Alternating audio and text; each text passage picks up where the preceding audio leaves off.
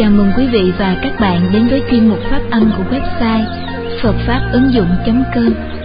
Chúng tôi xin trân trọng giới thiệu đến quý vị và các bạn bài pháp thoại Ai hiểu lòng cha do Đại Đức Giảng Sư Thích Phước Tiến giảng tại Chùa Kim Sơn. Kính chúc quý Phật tử cùng các bạn thính giả có những phút thư giãn và tu học tinh tấn, thân tâm an lạc, dạng sự kiết tường. Nam mô Bổn sư Thích Ca Mâu Ni Phật.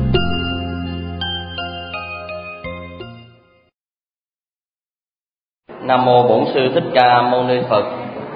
Kính thưa ni sư viện chủ chùa Kim Sơn, kính thưa toàn thể quý Phật tử. Lời đầu tiên chúng tôi thành kính tri ân ni sư trụ trì chùa Kim Sơn đã tạo mọi duyên lành cho chúng tôi có buổi tiếp chuyện với toàn thể quý Phật tử hôm nay và gửi lời cầu chúc sức khỏe đến tất cả các vị. Kính chúc toàn thể quý Phật tử tận hưởng một mùa vu lan an vui hạnh phúc. A Di Đà Phật. Xin thưa tất cả các vị, hôm nay chúng tôi có dịp trở về nơi cuối miền đất nước. Mà nhìn cái ngôi chùa này tôi thấy chả cuối miền tí nào. Lần trước tôi trở về đây thì à, chúng ta chia sẻ nhau cũng tại không gian này, nhưng đó là một cái ngôi nhà tiền chế, chỉ là ngôi nhà sắt đơn sơ vậy thôi, một khoảng trống mênh mông. Ừ, khoảng một năm quay trở lại thì nó trở thành ngôi bảo điện hoành tráng trang nghiêm như thế này, đó cũng là công đức vô lượng của ni sư trụ trì. Một người con gái của như lai, một sứ giả hoàn truyền chánh pháp, cho nên dừng chân đến bất cứ nơi nào cũng làm được phật sự lớn.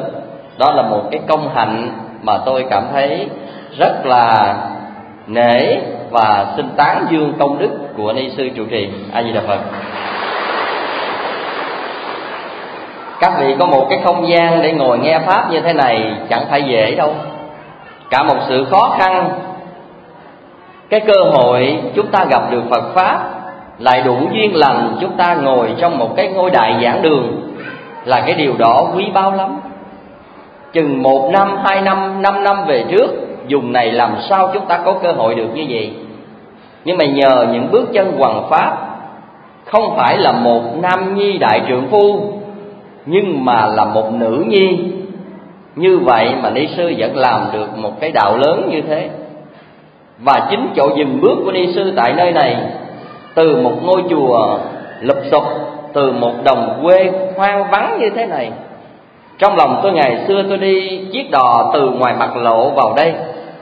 Tôi có cảm giác rằng làm sao ni sư về đây có thể làm đạo được trong khi quá xa xôi như thế này. Nhưng mà vậy mà với bền lòng tài trí của ni sư, với một lòng kiên nhẫn, sắc son của ni sư. Ni sư đã làm được một ngôi chùa như thế này.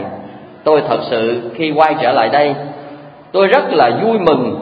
Đồng thời, tôi có một cái niềm cảm xúc rất là lớn. Và vì vậy, chúng ta là phật tử tại vùng này, nên cố gắng bảo vệ, duy trì. Để làm được một ngôi chùa là một điều khó, nhưng để duy trì được một ngôi chùa để phát triển được đạo pháp lại càng khó hơn. Vì vậy cho nên tinh thần đoàn kết, tinh thần ý thức tu học của tất cả quý phật tử, chúng ta cùng chung tay để bảo vệ ngôi nhà chánh pháp, để làm cho nơi đây phật pháp càng rạng rỡ, càng ảnh hưởng với một vùng quê như thế này là một điềm an ủi lớn cho tất cả những bà con phật tử quanh vùng, là một ngôi nhà tâm linh chung cho tất cả những đồng bào phật tử gần xa. Đó là cái chỗ nối kết tình thân và đó là cơ hội để hóa giải tất cả những niềm đau nỗi khổ, những muộn phiền và tất cả những ngăn cách của chúng ta. Khi đến được ngôi nhà chung này, chúng ta đều hóa giải tất cả. Giống như một lời thơ trong chùa từng để là, mỗi người mỗi nước, mỗi non. Khi đến cửa phật là là con một nhà. Và vì vậy, cho nên tôi với tất cả các vị, tất cả chúng ta đều là là thân bằng quyến thuộc, là bà con từ nhiều đời nhiều kiếp đến hôm nay. Ít nhất hôm nay chúng ta cũng chung một đầu ông. Ông gì? Đầu phật. Gì đầu phật? Và xin thưa với tất cả các vị, Hôm nay tôi về chia sẻ Phật Pháp các vị tại nơi này, Trong cái không khí vu lan. Rộn rã trong lòng người con Phật nói riêng Và những người con hiếu thảo trên mọi miền đất nước nói chung. Những ngày tháng như thế này, Đi tất cả mọi nơi, Chúng ta đều thấy quán cơm chay, Những nơi đón đại lễ vu lan, Những người con Phật, Những người con hiếu thảo Đều nôn nao trong lòng Để chuẩn bị một cái mùa vu lan thắng hội. Chúng ta từng có một câu quen thuộc đối với dân của chúng ta đó là Tháng 6 mua nhãn bán trăm, Tháng 7 ngày rằm xá tội vong nhân. Vì vậy, ngày rằm tháng 7 là những cơ hội Để chúng ta tu tập, Để tạo phước điền, Để hồi hướng cho tất cả những thân bằng quyến thuộc Ông bà cha mẹ của chúng ta quá dạng, Được siêu sinh và hồi hướng kỳ phước kỳ an cho những thân bằng quyến thuộc và cha mẹ chúng ta hiện tiền được tăng long phước thọ và vì vậy, để cho một cái việc đó nó có ý nghĩa, một việc làm mà nó thiêng liêng, trọng đại, đối với tất cả những đấng sanh thành, mà đặc biệt nhất là chúng ta cần phải hiểu về người cha là một trong những người khó hiểu nhất, thay vì chúng ta từng nghĩ là người mẹ. Cho nên chia sẻ với tất cả các vị phật tử của chúng ta, trong buổi giảng hôm nay, chúng tôi được chia sẻ quanh một ý tưởng trong đề tài là ai hiểu lòng cha? A di đà phật. Tất cả chúng ta ở đây, ai cũng đều có cha và mẹ, đúng không ạ? À? nhưng mà dường như trong tình cảm thông thường, chúng ta nghiêng về mẹ nhiều hơn cha. Chúng ta phần lớn, dù con trai hay là con gái, chúng ta vẫn có khoảng cách với cha hơn. Vì vậy, người cha dường như thông thường là sống hay cô đơn hay trầm mặc, hay lạc lõng cho dù trong một gia đình. Vì vậy có những điều niềm đau nỗi khổ, sự buồn phiền, sự gì đó, tất cả mọi thứ dường như người cha chỉ một mình ôm lấy. Mà đôi khi chúng ta chưa bao giờ hiểu được điều bí mật này. Và hôm nay tôi là người muốn khai cái bí mật này với tất cả các vị, cho dù tôi chưa bao giờ làm cha. A di đà phật.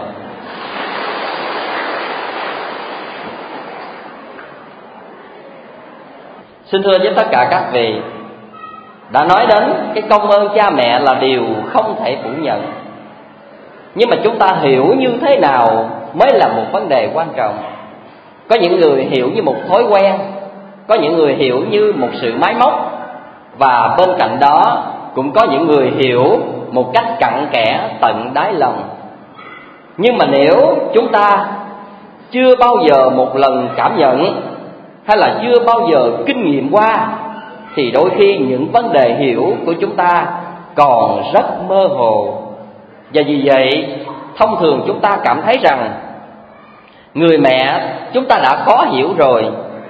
Nhưng mà đối với chúng tôi, người mẹ đã khó hiểu mà người cha lại càng khó hiểu hơn. Cái điều này tôi muốn nói thật với tất cả các vị. Và nếu không khéo, thì những cái hiểu nhầm đem lên cái mối quan hệ của chúng ta, nó càng phức tạp và càng xa cách.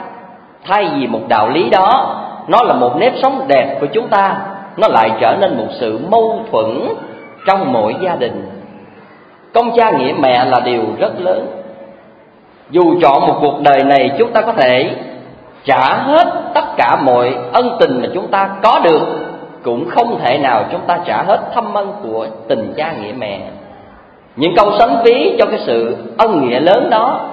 Chúng ta từng có những cái câu sánh ví như là, nước biển mênh mông không đông đầy tình mẹ, mây trời lồng lộng không phụ kính công cha. Tức là để nói lên cái công cha nghĩa mẹ nó cao vời, nó lớn như vậy. Nước biển mênh mông nhưng mà không thể sánh được với công ơn của người mẹ đối với mình. Và mây trời lồng lộng như vậy, một không gian mênh mông rộng lớn như vậy, nhưng mà cũng không thể nào đo lường hết, ôm chứa hết được cái công ơn sinh thành dưỡng dục của mẹ, của cha. Tôi mới nhớ ngọc sơn có một bài hát là tình cha. Nhằm ca ngợi lên một cái công đức của người cha, ca sĩ ngọc sơn đã sáng tác lên cái bài này. Anh là một ca sĩ mà cũng là sáng tác lên nhạc. Cái bài được mấy câu mà tôi nhớ mấy cái lời dẫn đầu nó như vậy. Tình cha ấm áp như vầng thái dương ngọt ngào như dòng nước tuôn đầu nguồn. Suốt đời vì con thân yêu, ân tình nặng sâu bao nhiêu, cha hỡi, cha già dấu yếu. Tức là cái câu dẫn nhập anh như vậy để nói lên cái ân tình sâu nặng của cha, dường như non, dường như biển. Nhưng mà đó chỉ là lời thơ và mấy ai cảm nhận được cái ơn sâu như trời, như biển này trong lòng chúng ta. Đó mới là vấn đề quan trọng tôi nói thật với các vị, mấy mươi năm trước khi còn nhỏ, tôi đã thuộc lòng cái bài thơ mà tôi biết rằng trong chúng đây không ai không thuộc. Cái bài thơ là, công cha như gì? Công cha như núi thái sơn. Rồi gì nữa? Nghĩa mẹ như nước trong nguồn chảy ra. Rồi sao nữa? Một lòng thờ mẹ kính cha. Rồi gì nữa? Đúng rồi, xin cảm ơn tất cả các vị. Từng tuổi này cũng đâu quên được bài thơ tuyệt vời ấy, đúng không? Nhưng tôi nói thật, một bài thơ sâu sắc, một bài thơ rất hay, một bài học vỡ lòng rất tuyệt vời. Nhưng thiệt với các vị 30 tuổi đầu tôi mới hiểu được những vần thơ trong đó cho nên cái hay đó mà nếu chúng ta nói bằng một cái cách mà thơ văn, so sánh ví von đồ như vậy, giới trẻ làm sao cảm nhận được những bài thơ này? Học thì rất là hay, nhưng để hiểu từng tuổi đầu như thế này mới hiểu được cái công cha nghĩa mẹ như thế nào. Còn từng những cái tuổi mà thở ấu thơ, năm mười tuổi đi học những bài thơ đó, làm sao cảm nhận được các vị? Cứ học thuộc lòng như con vẹt mà không bao giờ biết công cha nghĩa mẹ như thế nào mà sánh ví như thái sơn như biển cả như vậy. Cho nên vì vậy, không hiểu hết được ý nghĩa của nó.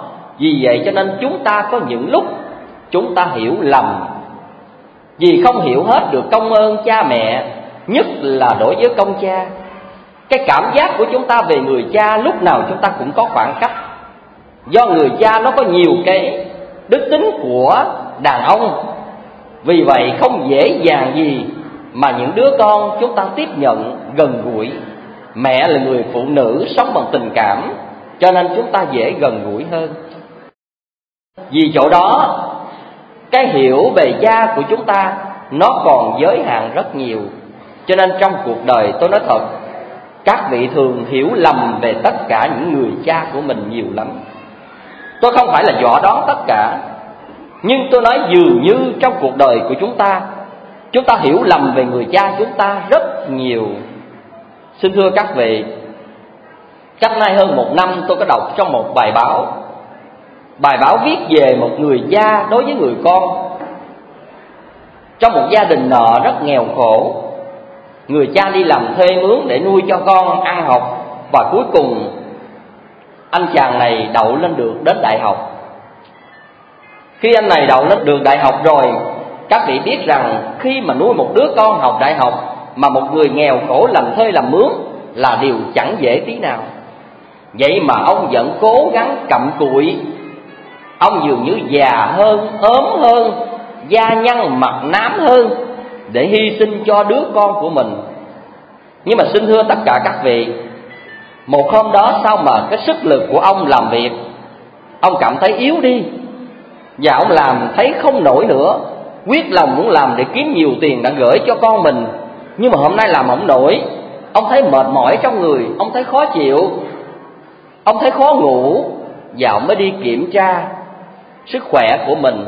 Sự thật với các vị những người nghèo muốn người ta đi kiểm tra sức khỏe khó lắm người ta làm quần quật như vậy, bệnh người ta gán nước thôi, người ta không muốn đi bác sĩ.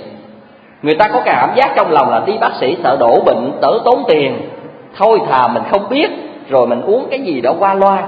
Và vì quan trọng kiếm tiền nuôi con, cho nên cũng quên mình đi, không để ý đến việc đó. Nhưng mà khi người cha đi đến, bác sĩ kiểm tra, té ra là ông đã bị ung thư. Khi ông đã biết mình bệnh ung thư, ông rất buồn. Ông buồn ở đây không phải là ông sợ chết mà ông buồn vì ông thấy rằng là nếu mình bị ung thư và bệnh tật mình mai này lại tốn tiền mà mình sẽ chết đi, thì ai là người nuôi cho đứa con mình học tới nơi tới chốn? Vì vậy ông thầm lặng trở về nhà, không nói ai hết. Thì trong lúc đó ông tư vấn với bác sĩ, thì bác sĩ nói với một câu rằng, nếu ông có khoảng 50 triệu, thì bác sĩ có thể chữa được căn bệnh ung thư của ông nhưng mà cuối cùng ông mới suy nghĩ, nếu 50 triệu này ông thuê hoặc ông làm mướn hay là hoặc tìm mà đâu có ra, thì nếu 50 triệu này cho con ăn học thì nó được mấy năm. Còn bây giờ nếu mà để chữa bệnh cho mình thì như vậy con không có gì cả, rồi làm sao giúp được con? Cho nên bằng mọi cách, ông im lặng giấu căn bệnh của mình. Và từ đó về sau ông sống lãnh đạm với gia đình. Con về thăm ông đuổi đi chỗ khác vợ con hỏi thăm ông đuổi chỗ khác. Ông rất rầu, rất buồn, tóc bạc hơn, người tiều tụy hơn. Nhưng mà những người trong gia đình không biết được, ông bị ung thư. Cho nên có những đứa con nói, cha, lúc này sao kỳ quá. Con đến con hỏi thăm cha cha đuổi con à. Cha chịu đi học đi, đừng bao giờ về để thăm cha nữa. Cha không thích như vậy.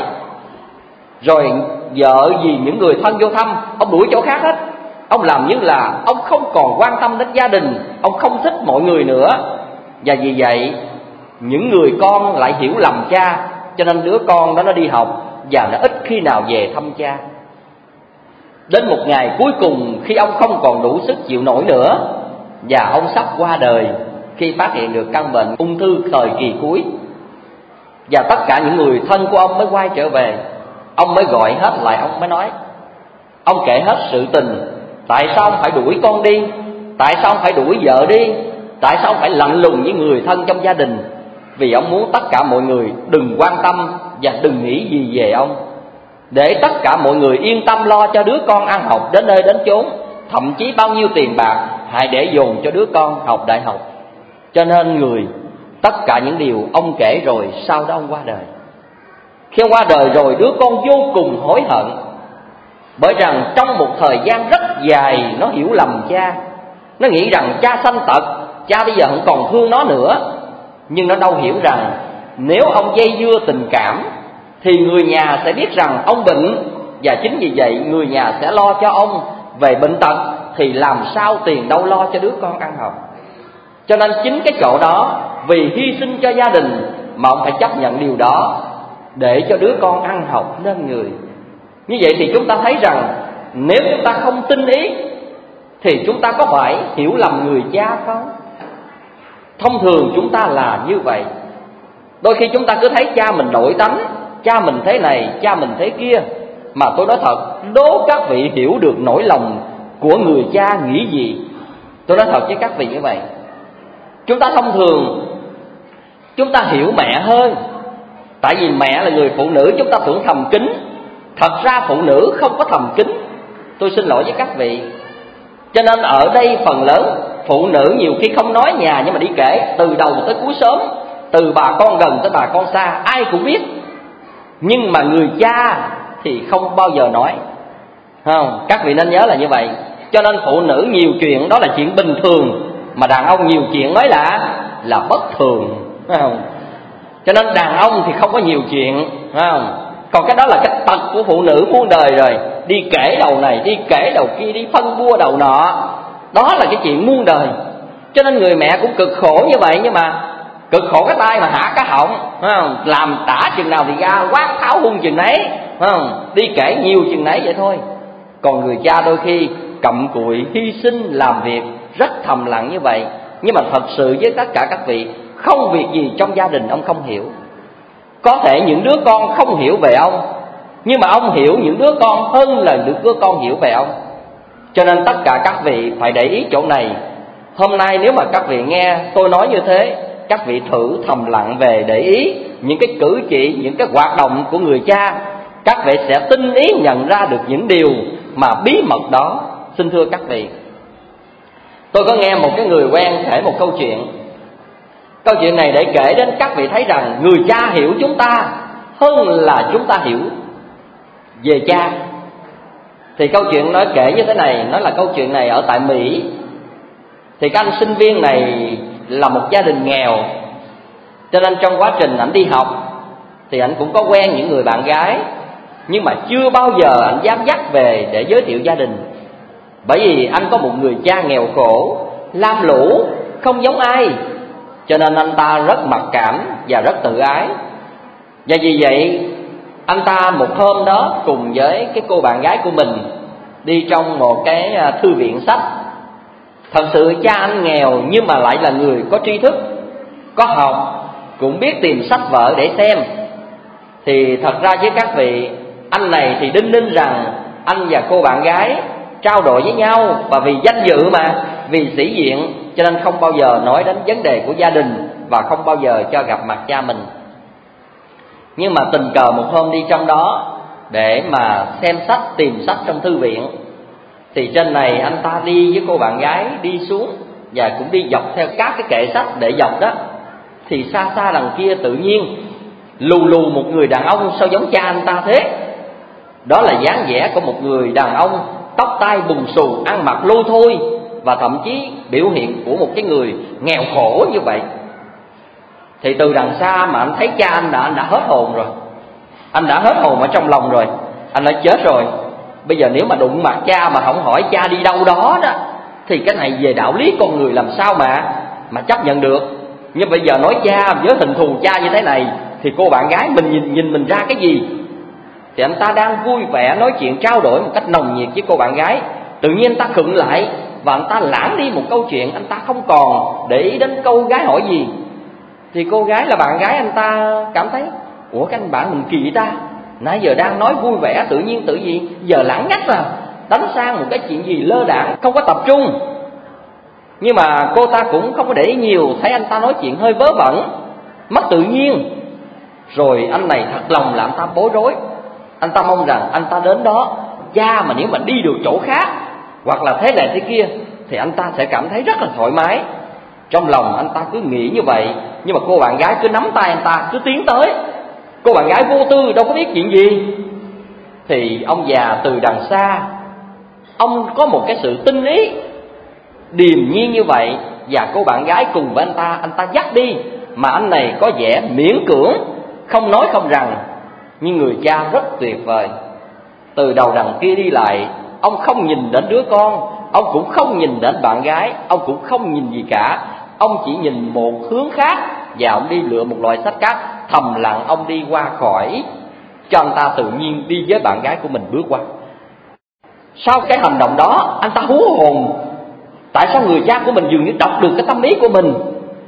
Và cuối cùng, cái cái sự lơ đạn của anh ta như vậy, và cô bạn gái này khó chịu, và cuối cùng bỏ chạy ra khỏi cái thư viện nhưng mà cô này thà đi như vậy anh ta vẫn thở phào nhẹ nhõm ở trong lòng. Nhưng mà câu chuyện nói đến đó để chúng ta thấy được rằng dường như người cha là người rất tinh ý hiểu được tâm lý của những đứa con của mình. Đôi khi á, chúng ta ở trong lòng nghĩ gì chúng ta đừng nghĩ rằng cha không biết. Cha là người sinh ra ta cha là người lớn hơn ta có kinh nghiệm. Thật ra những chuyện vặt như thế đó không thể nào qua được cái suy nghĩ của những người đàn ông, nhất là cha mình. Vì vậy cho nên một câu chuyện nhỏ như vậy, nó làm chúng ta thấy cái điều gì? Cái điều là người cha rất là tin thường. Như vậy, bản thân anh này có hiểu được cha mình bằng cha hiểu anh không? Bằng không? Không. Dĩ nhiên anh không hiểu hết được nỗi lòng của cha.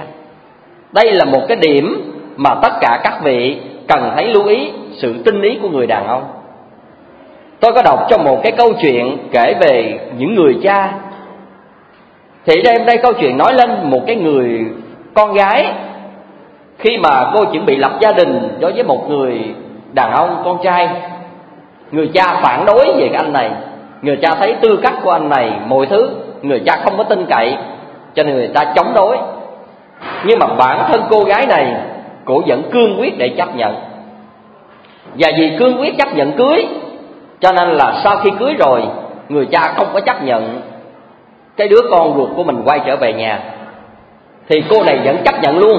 Tức là để đến được với người yêu, chấp nhận cái vấn đề mà giận dỗi của gia đình và của cha mình. Nhưng sự thật, người lớn lúc nào đôi mắt cũng tinh ý bằng kinh nghiệm. Sự thật ra cô này ở với anh chàng chẳng được bao năm. Thì đúng ra anh chàng không sai tí nào với lời nhận định của cha mẹ. Và vì vậy cho nên cô này không thể tiếp tục sống được với một người chồng vũ phu, người chồng thế này thế khác như vậy. Cuối cùng hai người ra tòa ly dị sau 5 năm. Và lúc đó bản thân của cô có một đứa con khoảng gần 5 tuổi. Và khi mà ra tòa ly dị, tòa quyết định cho hai người ly dị rồi. Nhưng mà một điều là cô ta không được quyền nuôi đứa con này. Vì sao vậy? Vì cô ta là người đang thất nghiệp, cho nên không đủ khả năng để nuôi đứa con, cho nên tòa quyết định là đứa con này phải do chồng nuôi. Cô này không chỉ chấp nhận nổi, trong khi ra tòa ly dị đổ vỡ gia đình và mất luôn đứa con, mất tất cả chỉ trong một ngày thôi, cô ta không cam. Nhưng mà với cái tâm nguyện của người mẹ quyết lòng nuôi con, cho dù biết khả năng của mình không đủ, thì cô ta thương thuyết với chồng. Cuối cùng chồng chấp nhận cho cô ta tạm nuôi đứa con này. Nhưng mà sự thật với các vị khi cô ta nuôi đứa con rất là khó khăn chứ không phải là chuyện bình thường. À, qua một quá trình nghèo khổ như vậy thuê nhà và cô ta đi làm một cái nghề là giặt ủi mướn cho người ta. Để mà nuôi đứa con như vậy xin thưa các vị cái khả năng để chi tiêu để trả tiền nhà nuôi đứa con mọi thứ nó khó khăn quá. Và cuối cùng dường như hai mẹ con chỉ ăn bánh mì ăn mì cho qua ngày đoạn tháng. Vì vậy sau đó rồi đứa con của cô ta rất là ốm o và sức của cô cũng là muốn cùng kiệt. Thì à, cái người mẹ một hôm đó nhớ con quá cho nên đến thăm. Bản thân cô thì không dám về nhà để thăm gia đình. À, nhưng mà khi bà mẹ đến thăm rồi thấy cái hoàn cảnh của con như vậy tội nghiệp con quá bà mẹ khóc sướt mướt. Bà bà mẹ mới nói như thế này bây giờ thì thôi, con hãy về nhà để mà mẹ nấu cơm cho con ăn. Chứ sống như vậy, cực khổ quá như vậy, thì nhìn đứa cháu ngoại của bà bà rất là tội nghiệp. Nhưng mà các vị biết rằng cô này vì tự ái, vì sợ cha, cho nên cô này không dám về nhà. Thì cuối cùng cái lời nói của mẹ là, cha con lúc gài cỡ khoảng 9 giờ 9 giờ trưa đó, là cha con đã đi ra ngoài công viên coi người ta chơi đánh cờ rồi. Cho nên cỡ khoảng đó con cứ về nhà, dẫn cháu về ăn cơm với mẹ. Thì sự thật với các vị, người con cuối cùng cũng nghe lời mẹ nói và thấy nhìn thấy đứa con của mình rất là tội nghiệp, không có gì ăn, đói khổ như vậy, cho nên dẫn về nhà ăn cơm với bà ngoại. Thì hàng bữa như vậy, người cha đều đi ra ngoài công viên. Thì người mẹ cũng đi đến chợ con về ăn như vậy, thì sau những bữa ăn đầy đủ như vậy, đứa con khỏe ra và người mẹ mình cũng thấy đỡ lo lắng một chút xíu. Thì một hôm trời mưa to vào buổi sáng, thì à, cái cô này cô nghĩ rằng hôm nay vì trời mưa, cho nên chắc chắn là ba mình ở nhà. Cho nên vì vậy cô không có dám dẫn con đi. Vì vậy cô hôm đó cô chuẩn bị cái bữa ăn cho gia đình một cách gọn ghẽ nhưng mà đứa con ngặt là nó chỉ đòi ăn cơm của bà ngoại, nó không chịu ăn cơm của cô. Cho nên nó đòi nặng nặc như vậy, thì cô bất đắc dĩ quá, phải dẫn con về nhà mà cô ta nghĩ rằng hôm nay cha ở nhà. Nhưng mà khi cô ta đến ở dưới nhà, thì người mẹ đứng ở ngoài lan can lầu đón cô, và người mẹ ra dấu hiệu rằng là cha con cũng đi ra ngoài rồi. Cho nên là bà xuống mở cửa, đón hai mẹ con người này vào trong nhà để ăn cơm. Xin thưa với các vị, sau khi ăn cơm xong rồi, hai mẹ con cũng dắt trở về cái ngôi nhà tồi tàn mà mình đã thuê đó. Thì sau khi ra rồi, trời cũng vẫn còn mưa. Thì đi được một quãng đường ngang công viên, thì mới thấy người cha của mình đang cầm dù đứng ngoài mưa như vậy, đang đi chậm chậm như vậy, một cách u buồn và lẻ loi như vậy thì cái đứa con của cô là cháu ngoại của ông. Nó mới la lớn lên một câu là, ông ngoại. Thì cái cô này thật lòng là cổ không có muốn gặp cha. Một là sợ cha còn giận mình, hai là sợ cha là không có chấp nhận mình, rồi ba là cũng vì tự ái, cũng vì sĩ diện. Cho nên là không có dám. Nhưng mà cuối cùng bây giờ đứa con nó kêu lên là chạy đường nào, thì cô ta buộc lòng phải quay mặt lại chào cha. Và cái người cha lúc đó mới sách dù đi đến cạnh bên đứa con gái của mình. Ông nhìn đứa con gái và ông nói như thế này, con à mai này cứ đi thẳng về nhà mà ăn cơm đừng lén lút nữa. Vì sự lén lút của con mà hôm nay trời mưa, cha cũng phải xách dù đi ra bên ngoài để cho con được về nhà ăn cơm. Xin thưa với các vị, cái điều đó các vị thấy rằng có phải sự tinh ý của những người cha không? Người cha làm những điều mà người con không bao giờ biết. Mình cứ nghĩ rằng cái thói quen ổng là đi đánh cờ thì tới giờ đó đi vậy thôi. Nhưng mà cái người nhà cứ nghĩ rằng ổng ghiền cờ đến độ mà hôm nay trời mưa cũng đi. Nhưng mà mỗi người ở trong nhà tính là cái việc này là bí mật không những người con về ăn cơm, cháu ngoại về ăn cơm thì tưởng đâu là bí mật đối với ông. Nhưng sự thật rằng, ông hoàn toàn biết hết á. Nhưng mà vì sợ con mình ngại sợ con mình tự ái. Cho nên ông buộc lòng, trời mưa ông cũng phát sách dù ra đi, để con nó được yên tâm nó về nhà nó ăn cơm. Các vị thấy, người cha làm những hành động này ở đâu ra? Những hành động này rất tuyệt vời, mà đôi khi bản thân chúng ta không bao giờ hiểu được. Cho nên tôi nói thật với tất cả các vị, cha là người hy sinh thầm lặng. Cha là người trụ cột trong gia đình cha là người chấp nhận mọi điều khó khăn nhất trong mọi vấn đề nếu có gì đó xảy ra.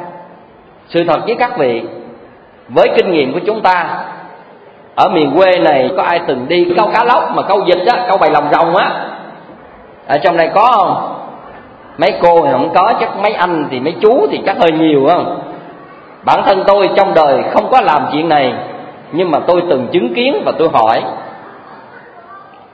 những người đi câu cá lóc mà câu vịt á, câu bày lòng rồng á, khi hỏi là các vị câu thì con cá nào mắc câu trước? Thì tất cả mọi người mà kinh nghiệm câu đều nói một câu như thế này. Khi câu là con cá lóc đực ăn trước. Cái câu này mình nghĩ lại cái điều gì? Trong một thế giới tự nhiên, loài cá đực vẫn hy sinh để bảo vệ bầy đàn hay là bảo vệ con của chúng, hay là bảo vệ con cái? Như vậy tất cả sự hoạn nạn ra, những loài động vật trong thế giới hoang dã chúng ta cũng thấy, những con động vật, con đực lúc nào cũng đứng ra để bảo vệ bầy đàn. Như vậy thì ở đây chúng ta thấy rằng hình ảnh của người cha, bình thường chúng ta thấy cha như vậy đó, nhưng mà cái nghiêm của người cha, cái đó nó giúp cho sự ổn định của gia đình và cái đó là cái trụ cột cho mỗi gia đình chúng ta mà đôi khi chúng ta không bao giờ nghĩ tới. Cho nên chúng ta thấy rằng chúng ta còn được một người cha là cái hệ thống của một gia đình rất là tốt. Ở đây các vị nên nhìn ở góc độ tích cực nha. Đừng nhìn về cái góc độ tiêu cực. Góc độ tiêu cực thì thời nào cũng có, giới nào cũng có, xã hội nào cũng có. Nhưng mà nhìn về góc độ tích cực rằng chúng ta biết người cha chúng ta đóng vai trò trụ cột trong một gia đình như vậy, nếu mất đi người cha là một khuyết điểm lớn cho gia đình chúng ta, là một cái sức mạnh đã bị rã đi, một thể thống gia đình rã đi. Cho nên ở đây chúng ta thấy mẫu từ phụ nghiêm là điều này. Người cha nghiêm nghị là để cái gì? Thật sự trong lòng rất yêu con. Nhưng mà nghiêm nghị để chi vậy? Để cho các con phải sợ, phải nể cái quai của cha, mà để dằn xếp được các việc trong gia đình không có gì cả chúng ta nhớ tình cảm của cha mẹ đối với con, nó giống nhau. Nhưng mà khi lớn lên rồi, nó mới khác.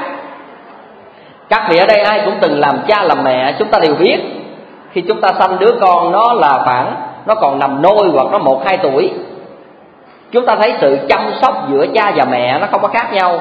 Người cha cũng về nựng con nè, béo con nè, dỗ mông con nè, thậm chí làm những chuyện mà như con nít vậy đó à, đối với con nè nhủi nhủi cái đầu vô nè con cưng nè lủi lủi cái đầu vô cho nó quấu nè. À.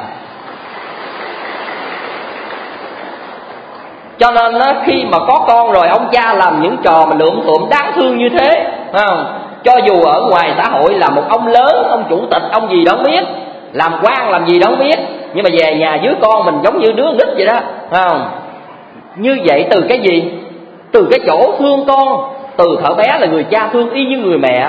Cũng đựng, cũng điệu cũng đội con lên đầu. Cũng ẩm con, hung con, cũng nói những chuyện bậy bạ cho con nghe những câu như là mày là chó, là khỉ, là mày là gì của tao, chứ không phải cực vàng, vân vân. Nói vậy mà thương đứt ruột đi. Nhưng mà các vị thấy rằng, tại sao con chúng ta mỗi ngày mỗi lớn, cha không làm điều đó? Phải không?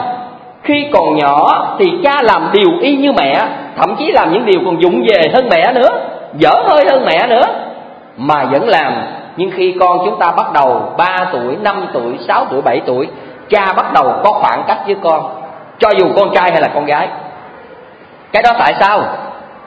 Tại cha bắt đầu con lớn là không còn thương nó nữa phải không? Phải không? Không phải Lúc đó cha muốn làm nghiêm Mặc dầu trong lòng có đứt ruột, đứt gan Mặc dầu trong lòng có thương cách mấy nhưng bên ngoài vẫn làm nghiêm như vậy Để chi vậy? Để dạy dỗ con mình à, Cho nên ở đây chúng ta thấy rằng Người đàn ông hay kết tội Người phụ nữ ở chỗ này Con hư thì sao? Tại mẹ chắc bị nghe biết rồi quen đúng không? Cháu hư Tại bà Đó thấy không? những người đàn ông quy kết cái vấn đề con cháu hư là tại mẹ tại bà là tại sao tại sao tại cưng chiều quá bên vực nó quá ghét rồi nó hư. Cái người đàn ông thì nghĩ vậy. Cho nên đó lúc nào mà con nó hư cái cha lấy cây đánh cái mẹ sao? Thôi đi mà anh thôi con còn nhỏ mà này kia. Có gì đánh em nè? Dám đánh không hả? Đâu có dám đúng không? À, cho nên ở gì cái mẹ họ ở ra binh rồi bà cũng đứng ra binh. Vì vậy cho nên ở đây chúng ta thấy rằng dân gian chúng ta người đàn ông kết tội mẹ và kết tội bà ở chỗ đó bên giờ con quá cho nên là mày này nó hư à nó đòi ngăn nào được ngăn nấy à. Ừ, tại bà như thế à, tại má để con như vậy vậy vậy vậy. Chúng ta thấy như vậy thật sự mà nói người đàn ông nói như vậy nhưng không phải là không thương con.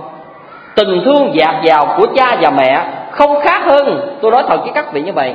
Tôi nói là nhìn ở một mặt tích cực. Cho nên thậm chí người cha có thể dấn bước hy sinh nhiều hơn cho con kìa. Cho nên khi mà chúng ta ở gia đình chúng ta mất một người cha rồi, chúng ta mới thấy cái gia đình chúng ta mất cái uy thế trong xã hội đến cỡ nào.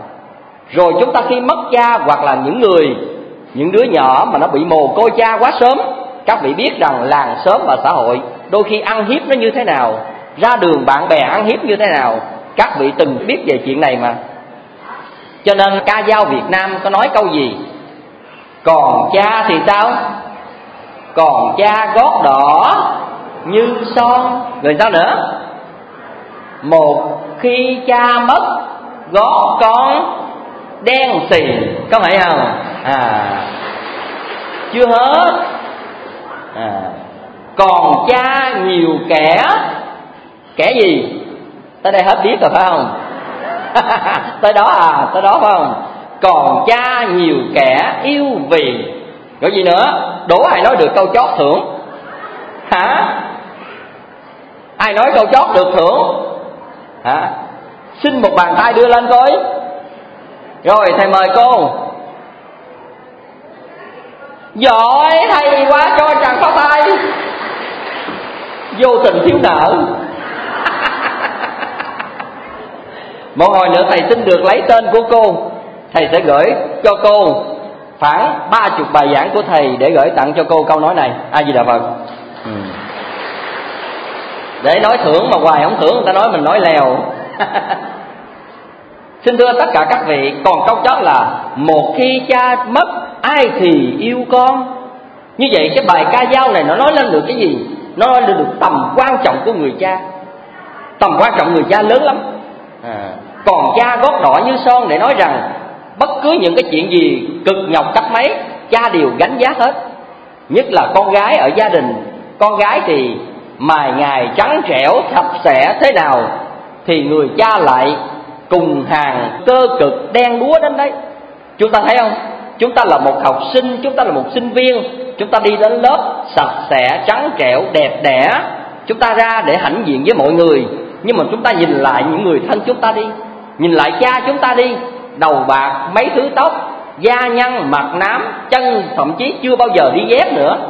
Thậm chí như vậy chúng ta có những người cha như vậy thậm chí có những người khinh cha mình cha mình xấu quá cha mình không giống ai à, cha mình thế này thế kia. Cho nên không dám giới thiệu bạn bè không dám tự hào. Xin thưa các vị đây là một lỗi lớn của ta. Chúng ta được mài ngày mắt đẹp chúng ta được trắng trẻo sạch sẽ thơm tho. Là ai vậy? Là công hy sinh của cha mẹ. Cho nên chính cái chỗ đó người ta mới nói là còn cha gót đỏ như son một mai cha mất, gót con đen xì. Tức là khi cha mất rồi, ai là người bảo vệ mình? Ai là người hy sinh lo công việc để kiếm tiền để mình được ở không? Mà ăn mà học như vậy. Cho nên cuối cùng bản thân mình phải đi ra làm. Thì bản thân đi ra làm thì phải đen xì chứ sao? Có phải không? Rồi, còn cha nhiều kẻ yêu vì. Có nghĩa là có cha chúng ta có quay lắm á. Sự thật ra với các vị á, khi chúng ta còn cha ở trong gia đình người ta muốn ăn hiếp chúng ta không phải dễ đâu. Nói thật với các vị như vậy, người khác muốn ăn hiếp chúng ta mà có người cha, người chồng ở trong gia đình là khó lắm. Nhưng mà nếu chúng ta không có chồng, con chúng ta không có cha, rồi chúng ta sẽ thấy không đơn giản tí nào. Các vị từng sống trong xã hội, các vị có kinh nghiệm cái này mà. Cho nên người ta mới nói là còn cha nhiều kẻ yêu vì. Tức là ta còn nể mình đó còn cha mình thì ta còn nể. Một mai cha mất, ai thì yêu con? Bây giờ ta hết nể mình rồi. Cái câu đó nó mang cái nghĩa như vậy. Cho nên các vị phải thấy được rằng là chính người cha là một trụ cột trong gia đình. À, người cha gánh vác một cái nhiệm vụ lớn lắm. Cho nên người cha lúc nào cũng thầm lặng để hy sinh cho gia đình cũng thầm lặng nghĩ đến hạnh phúc cho mỗi gia đình cho dù ông có cỡ nào ông cũng vẫn chấp nhận. Nhưng mà người cha ít bao giờ than lắm các vị. Thậm chí các vị thấy rằng người cha đánh con như vậy, nhưng mà sau khi đánh rồi, người cha thầm khóc, mình đâu có biết đâu. Mình đừng nghĩ người đàn ông không có khóc. Xin thưa thật với các vị, không khóc trước vợ, không khóc trước con. Nhưng mà ông ta sẽ khóc thầm một mình đấy. Các vị nên nhớ là như vậy. Có những khi, có những chuyện buồn, ông ta ra ngoài sau vườn, ông ta ra ngoài ruộng, ông ta một chỗ vắng, ngồi đốt điếu thuốc, trầm ngâm suy nghĩ. Mà có những lúc, những nỗi buồn rơi từng giọt nước mắt mà có bao giờ người thân nhìn được điều đó đâu. Tất cả chúng ta phải thấy như vậy. Cho nên ở đây, khi mà chúng ta hiểu được cái nỗi lòng của cha, chúng ta tinh mắt để ý, thì chúng ta thấy được cái điều mà cha mình làm để rồi trong cuộc đời chúng ta làm gì để đừng có lỗi lầm với những người cha như vậy. Khoảng 20 năm về trước, tôi có đọc một quyển tiểu thuyết của Hồ Biểu Chánh với tựa đề là Ngọn cỏ gió đùa. Sự thật với các vị, nếu các vị đã từng đọc tiểu thuyết của tác giả này thì các vị biết rằng tác giả này dường như lúc nào cũng phản ánh cuộc sống nghèo khổ cả. Tác phẩm nào của ông cũng rơi vào trong những hoàn cảnh nghèo khổ, khó khăn, lận đận, lang thang cả. Và ngày xưa khi tôi đọc cái bộ tiểu thuyết này tôi cũng thấy rằng ông kể đến một giai đoạn của Việt Nam chúng ta mất chủ quyền và những người Việt Nam sống lệ thuộc với sự bóc lột của những người địa chủ, cho nên nghèo khó, tràn lan. Thì tiểu thuyết của ông đã phản ánh được một điều đó. Tôi đọc qua một đoạn, có một câu chuyện kể về cái đôi vợ chồng này nghèo như thế này. Xin thưa các vị, trong cái mẫu chuyện này nói lên cái sự hy sinh của một người cha rất đặc biệt. Trong gia đình này nghèo khổ, có hai đứa con. Một đứa con lớn và một đứa còn bú nhưng mà vì gia đình nghèo khổ chẳng có gì để ăn cho nên cả bản thân của người mẹ cũng không còn sữa để mà cung cấp cho con nữa. À, vì vậy cho nên bây giờ chỉ uống nước lã qua ngày và con nó cũng uống nước lã vì vậy cho nên nó đói nó khóc. Mình người lớn mình có thể chịu đựng được cái đói cái nghèo nhưng mà những đứa bé làm sao nó hiểu được điều đó? Cho nên nó đói là nó cứ khóc như vậy. Thì con khóc lóc như vậy hoài không dỗ được cho nên người cha mới nói với vợ và hai đứa con như thế này, thôi em ở nhà đi, em coi dỗ con, để anh đi, anh kiếm một cái gì đó về cho gia đình chúng ta, cho em và con cùng ăn. Thì khi mà lúc ông ta nói như vậy, nhưng mà thật sự trong lòng ông ta cũng biết đi để kiếm cái gì nữa. Thì thật ra sau khi đi rồi, rời khỏi nhà rồi, ông ta đi lang thang ở ngoài đường như vậy. Cho đến chiều chạng bạn tối, ông ta đến ngang gia đình một địa chủ. Thì gia đình địa chủ này đang có tiệc, cho nên là mọi người đang ăn nhậu, thịt thà này kia kia nọ rất là nhiều. Và ở ngoài đằng sau, phía sau nhà của nhà địa chủ nọ lại là đang đun cái nồi tắm heo. Thì anh ta nghĩ rằng, như vậy thì cái nồi tắm heo là đối với người này, người ta nấu là cho heo ăn. Nhưng mà đối với những người đối khổ như anh ta thì nồi tắm heo này vô cùng quý cho nên anh ta mới nghĩ trong lòng là bây giờ những cái kẻ này nó đang nhậu như vậy, một lát nữa đây thế nào, những bọn gia nhân nó cũng mệt và nó ngủ. Vậy thì mình sẽ vô mình ăn cắp cái nồi tắm heo này là được rồi. Ông ta nghĩ như vậy. Thì anh ta gán đứng ở ngoài rào cho tới khuya. Và thật ra mà nói, mọi người, cả gia nhân nó đun nồi, cháo heo cho đã rồi, cuối cùng nó cũng mệt và nó đi nghỉ. Thì anh ta mới đi lén vào bên trong anh ta mới bưng được nồi tấm heo đó. Mà các vị biết rằng nồi cháo heo đó nó đang nóng. Không? Nó đang nóng và vì vậy sức yếu của anh ta mà anh ta muốn bưng nồi cháo heo đâu phải dễ. Thì anh ta mới vừa bưng một chút xíu ra chưa khỏi cái bếp bao xa cả thì chó nó lại sủa và gia nhân nó thức dậy thì nó thấy một bóng người bưng cái nồi cháo heo chạy. Mà bản thân anh ta ốm hiếu làm sao chạy khỏi với mấy cái tên gia nhân này. Cho nên mấy cái tên gia nhân này nó rượt đuổi anh ta thì anh ta bưng nồi cháo heo như vậy và anh ta do yếu sức quá, anh ta đã dắt té và đổ hết nồi cháo heo. Và khi đổ nồi cháo heo rồi, anh ta mới leo rào, chạy thoát mạng ra khỏi cái gia đình của nhà địa chủ nợ. Thì các vị biết rồi, sau khi nồi tấm heo đổ là anh ta đã buồn thất vọng rồi. Bây giờ lấy gì đem về gia đình ăn? Thì anh ta lang thang một mình mới đi về nhà. Khi anh ta đi về nhà, đứng bên vách nhà chứ anh ta không có dám vào trong thì cái người vợ của anh ta đó đang ru con ngủ. Và đứa con nó đói lạ quá. Bây giờ mẹ mới nói là, thôi con gắng ngủ đi. Một lát nữa cha con về sẽ có đồ ăn cho mẹ con mình. Người chồng đứng bên ngoài nghe người vợ nói như vậy, ruột gan gì đứt hết và tự nhiên thấy trách nhiệm của mình đối với người con bất lực. Và câu chuyện ghi rằng sau khi nghe người mẹ nói như vậy, người cha rớt từng giọt lệ một và thầm lặng bước đi biệt tích. Trong câu chuyện còn rất dài của bộ tiểu thuyết này, nhưng mà tôi đọc đến đó, tôi mới cảm thấy một điều cảm xúc rất lớn với bản thân mình. Một điều cảm xúc rất lớn ở đây là người cha lúc đó, cái sĩ diện của đàn ông, cái sự gánh vác gia đình bây giờ bất lực, không còn mặt mũi nào gặp vợ. Chứ không phải là ở đây, ông không kìm được đồ ăn cho gia đình rồi ông cảm thấy gia đình như một gánh nặng để ông bỏ đi. Câu chuyện không nói cái ý đó. Mà câu chuyện ở đây muốn nói lên cái ý rằng, thực tế gia đình làm ông không thể chứng kiến được. Cái sự bất lực của một người cha cuối cùng buộc ông phải từ bỏ ra đi.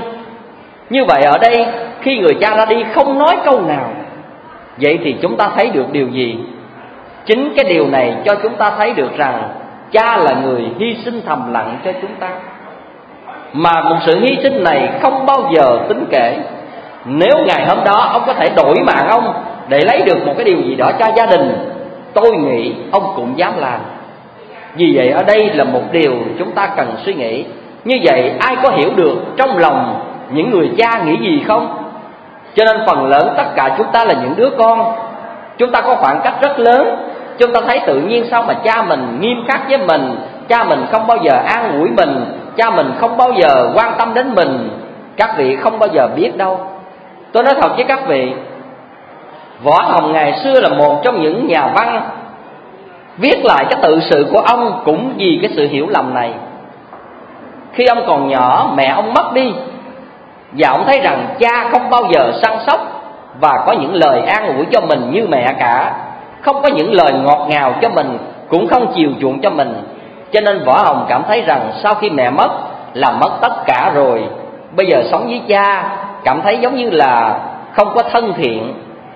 Cho nên ngày xưa chúng ta hay có một câu là, mồ côi cha thì sao? Ăn cơm với cá, đúng không? Mồ côi mẹ thì sao? Lót lá mà nằm, cái câu này sỉ nhục đàn ông. À. thưa thật với các vị, có thể phản ánh với một vài người thì được nhưng mà nói đàn ông như thế là bị sỉ nhục á. À.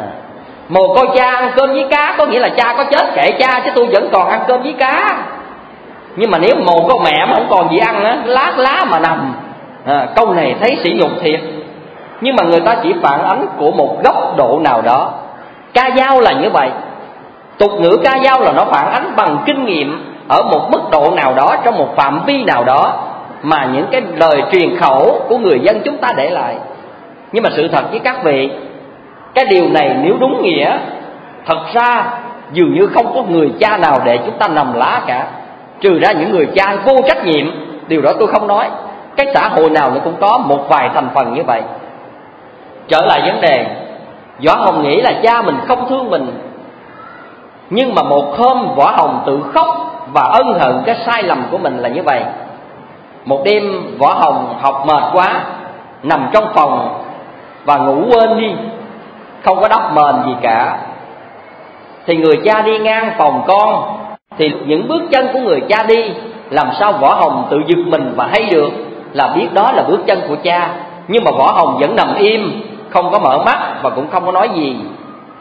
Thì với ánh đèn học như vậy, thì người cha tự nhiên đi ngang cửa của con thấy trong phòng còn sáng, cho nên người cha mới hé cửa nhìn vào người cha hé cửa nhìn vào thì thấy đèn vẫn đang đốt, sách vợ đang bỏ tùm lum đó, và võ hồng đang nằm ngủ đó mà không có một cái tấm chăn gì đắp lên người.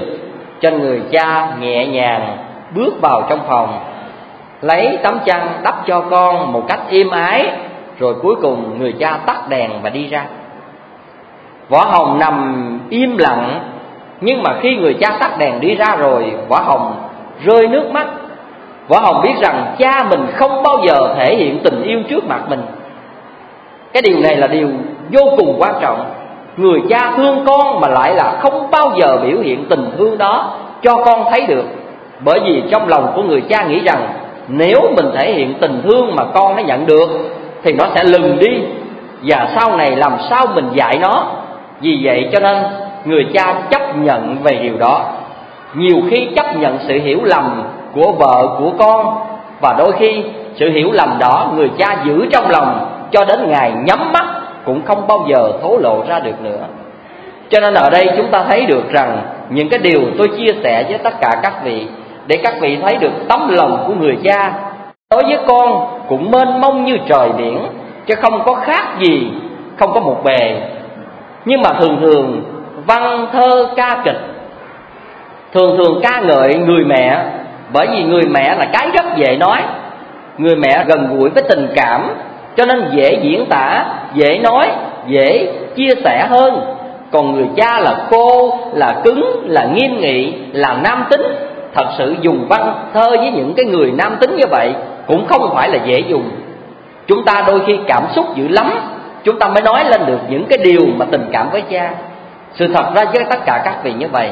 Cho nên ở đây tôi mới nói là cha là người hy sinh thầm lặng. Cha là trụ cột của gia đình. Nước mắt của người đàn ông lúc nào cũng chảy ngược vào trong. Và sự hy sinh của cha là điều để đáng nói. Vì vậy cho nên kinh vu lan báo hiếu, có nêu lên mấy đoạn như thế này.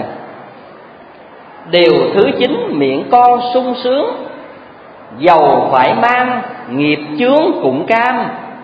Tính sao có lợi thì làm cái gì nữa? Có thuộc kinh du lan báo hiếu không? Câu nữa là gì quên rồi? À, đúng rồi chẳng màng tội lỗi bị giam bị cầm. À, xin thưa với các vị bốn câu kinh này ngày xưa tôi không hiểu các vị. Thật ra mà nói tôi không hiểu cái câu là tính sao có lợi thì làm đó. Tôi nói thật với các vị ngày xưa tôi chưa hiểu được câu này đọc bốn câu tôi cũng hiểu, mang máng.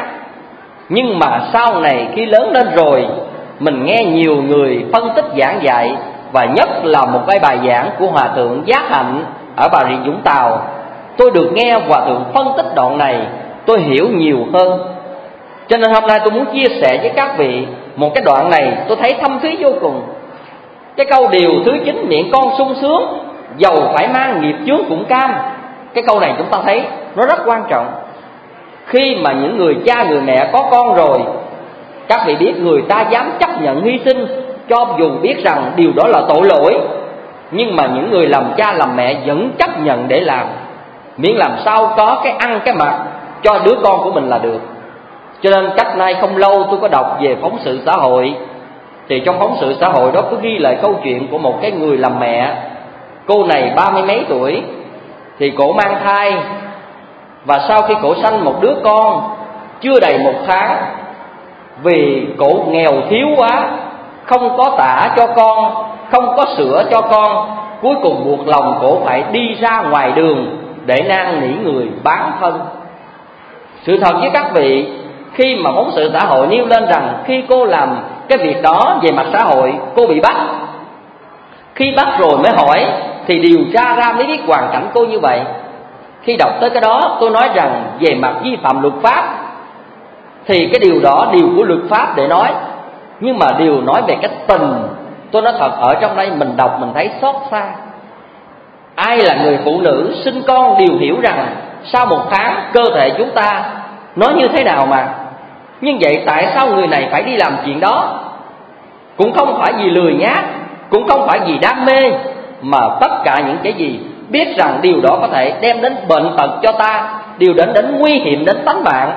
Nhưng mà sữa đâu, tả đâu, cơm ăn áo mặc đâu, tất cả những điều này, mà nhất là những người trong hoàn cảnh đó không có cha, thì ở đây ai lo lắng điều đó? Buộc lòng cô phải làm những cái hành động như vậy. Cho nên về mặt nào đó, đọc tới những cái này, chúng ta mới thấy rằng, trong số chúng ta, khi được lớn lên, có bao giờ ai hiểu rằng mình sống được những cái miếng cơm manh áo để ngày hôm nay mình có thân hình dốc dáng. Danh phận địa vị, có biết được rằng ngày xưa cha mình làm gì, mẹ mình làm gì cho mình hay không? Đôi khi thật sự chúng ta không bao giờ biết được hồi thở nằm nôi chúng ta là như thế nào, cha mẹ nghèo khổ cái nào, cha mẹ hy sinh thế nào, mượn tiền mượn bạc thế nào, làm thuê mướn thế nào để lo cho chúng ta. Hoàn toàn chúng ta không có biết được điều này như vậy đó mà khi chúng ta lớn lên đôi khi chúng ta lại vô tình đối với những người thân của chúng ta là cha là mẹ của chúng ta. Cho nên cái câu kinh đó nó nói lên chúng ta điều gì? Điều thứ chín miệng con sung sướng dầu phải mang nghiệp chướng cũng cam. Khi biết làm những điều đó là tội lỗi đó, những điều đó là không tốt á nhưng mà vì cái sự sống của con những người làm cha làm mẹ chấp nhận hy sinh cho mình tính sao có lợi thì làm, chẳng bằng tội lỗi bị giam, bị cầm. Hai câu này nói lên cái gì? Có những hành động biết mình sai luật pháp, nhưng mà nếu cái đó làm để đem tiền được cho gia đình cũng vẫn chấp nhận làm. Cách nay về tháng tôi đọc báo, tôi có thấy một câu chuyện là một anh này đi giật cái điện thoại của cô kia. Và sau khi giật cái điện thoại rồi, anh ta mới bị cảnh sát bắt sau khi cảnh sát bắt về mới điều tra ra, thì cảnh sát mới hỏi là, tại sao mà anh không đi lao động làm ăn, mà anh lại đi giật như thế này? Thì thật ra với các vị rằng, anh ta cũng có nghề. Anh ta làm nghề quảng cáo, nhưng mà cuối cùng trong thời thế như thế nào làm không đủ. Và bây giờ con của anh ta là 3 tháng tuổi. Bây giờ cái nhu cầu đang cần sữa đang cần này kia, anh ta đã hứa với con rằng cha sẽ mua cho con bình sữa và một cái chiếc nón len để đội cho con. Và thời gian qua, anh ta không làm ra tiền được.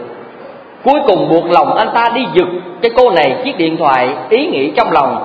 Mình làm việc này là sai về đạo lý, về luật pháp, nhưng mà vẫn làm để nghĩ rằng bán để kiếm được một chút tiền để mua cái miếng sữa và một cái chiếc nón len cho con.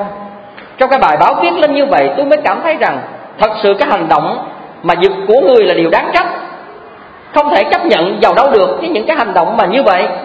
Nhưng mà tính chất để thúc đẩy lên cái hành động này, mình đọc thật ra mình cũng cảm thấy xót xa. Xót xa thật lòng. Cho nên ở đây chúng ta thấy rằng cái câu đó là dầu phải mang nghiệp chướng cũng cam đó. Tính sao có lợi thì làm, tức là biết giật điện thoại người ta là sai nhưng mà nếu giật được thì cũng có được chút tiền. Chẳng màng tội lỗi bị giam bị cầm cho dù bây giờ ở tù cũng được, thấy không? Làm hành động đó rồi, cuối cùng ở tù cũng được, bị bắt cũng được, bị đánh cũng được, bị đập cũng được. Mà miễn sao có chút tiền để cho cho gia đình, cho vợ, cho con, để cho cái cái người đàn ông, cái người làm chồng, người làm cha thỏa mãn được. Cái tình cảm đối với gia đình là đủ rồi. Cái điều này chúng ta nên để ý. Tôi nghe hòa thượng giác hạnh phân tích và kể câu chuyện như thế này cái ông này, ổng ở vùng quê. Vợ đói, con đau, không có tiền. Mà bây giờ đi làm thuê, làm mướn, cũng không ai mướn nữa. Cho nên cuối cùng buộc lòng, ông phải làm gì? Ông nghĩ đến cái điều nó tội lỗi ghê gớm, là bây giờ bần cùng sanh đậu tạc rồi. Không có còn lối thoát rồi. Ông ta nhớ đến một cái ngôi chùa làng. Mà các vị biết cái ngôi chùa làng ngày xưa thì nhà tranh vách lá thì chùa làng làm sao mà kính được? Cho nên ở đây ông ta nghĩ đến cái đại hồng chung của ngôi chùa. Và ông ta nghĩ đến cái điều cuối cùng là ông ta phải đi ăn cắp cái đại hồng chung đó. Mà các vị biết rằng khi chúng ta nghĩ đến ăn cắp đồ chùa là một tội lỗi ghê gớm chứ. Về mặt lương tâm đạo đức, con người ta không bao giờ làm những chuyện như vậy. Nhưng vậy mà cuối cùng, ông vẫn chấp nhận để đi làm. Xin thưa các vị, trong đêm đó ông cũng nguyện với lòng, hôm nay ông ăn cắp cái đại hồng chung, mà mai này ông nếu ông làm được có tiền, ông sẽ nguyện đền trả lại bằng bất cứ lý do nào cái đồ của chùa. Bởi vì bây giờ con đau, vợ bệnh, nhà đói, không có cái gì để ăn, không có tiền chữa chạy thuốc. Bây giờ đường cùng, ông ta nguyện với lòng là như vậy. Chứ không phải là ông là một người đi ăn cắp, ông không phải ăn cắp chuyên nghiệp ông cũng không phải là người ăn cắp bán chuyên nghiệp gì cả mà ông là người ăn cắp một cách cách gì? Cách bất đắc dĩ mà thôi. Vậy trong đêm đó ông mới lẻn vào ông ăn cắp cái chung chùa. Ông ta đem ra ngoài cái đìa ông ta nhận xuống dưới dưới đìa. Và ông ta lấy cây ông ta đập cho bể. À, bởi vì cái chuông mà đập ở trên này thì người ta nghe còn gì người ta lại bắt còn gì. Cho nên đem ra ngoài đìa đập rồi mới lấy những mảnh đồng vỡ đó đó ông ta mới đem đi bán sau khi bán rồi lấy tiền đã về cho vợ con. Sự thật với các vị đọc đến đây, chúng ta cảm thấy cái câu chuyện đó, ông ta làm một cái chuyện mà xã hội không ai chấp nhận được. Nhưng mà ở đây tôi phân tích không phải là tôi tán đồng cái hành động đó. Cái hành động đó ăn cắp mà nhất là ăn cắp đồ chùa là nó vi phạm đạo đức ghê gớm lắm. Nhưng mà ở đây còn đường nào mà thoát nữa? Cuối cùng buộc lòng ông ta phải làm điều đó. Làm gì ai? Có phải ông ta đi ăn cắp chuông chùa để ông ta đi nhậu không? Không. Ăn cắp chuông chùa để mà đi bán, để kiếm tiền cho vợ con đang đói, đang bệnh, đang tật như thế này. Đó là một hành động chúng ta cảm thấy rằng nghe nói đến, chúng ta cảm thấy rất xúc động. Nhưng mà không bao giờ ai tán đồng cho hành động như vậy. Như vậy ở đây tôi mới nói rằng các vị, cái người làm cha trong gia đình, ông ta đem đồng tiền đó về, ông ta có nói với vợ, với con rằng là anh đi ăn cắp chuông chùa không? Có không? Không bao giờ. Ông ta không bao giờ nói là tôi đi ăn cắp chuông chùa. Mà ông ta nói là à, ông ta đi làm mướn làm thuê gì đó. Ông ta mượn ở đâu được những đồng tiền này để về lo lắng cho gia đình. Như vậy miễn làm sao cho vợ hết bệnh cho con hết bệnh cho cuộc sống gia đình tạm qua ngày là ông ta đã yên tâm rồi. Như vậy thì ở đây tôi liệt kê như vậy các vị thấy được rằng những nỗi lòng, những tình cảm của những người cha trong một gia đình có khi nào chúng ta hiểu hết không? Đôi khi chúng ta không hiểu hết nỗi lòng cha. Cho nên tôi mới nói rằng ai hiểu lòng cha là chỗ này? Phần lớn chúng ta thấy chúng ta buồn, chúng ta trách, nhưng mà để chúng ta hiểu, ít người nào hiểu lắm các vị.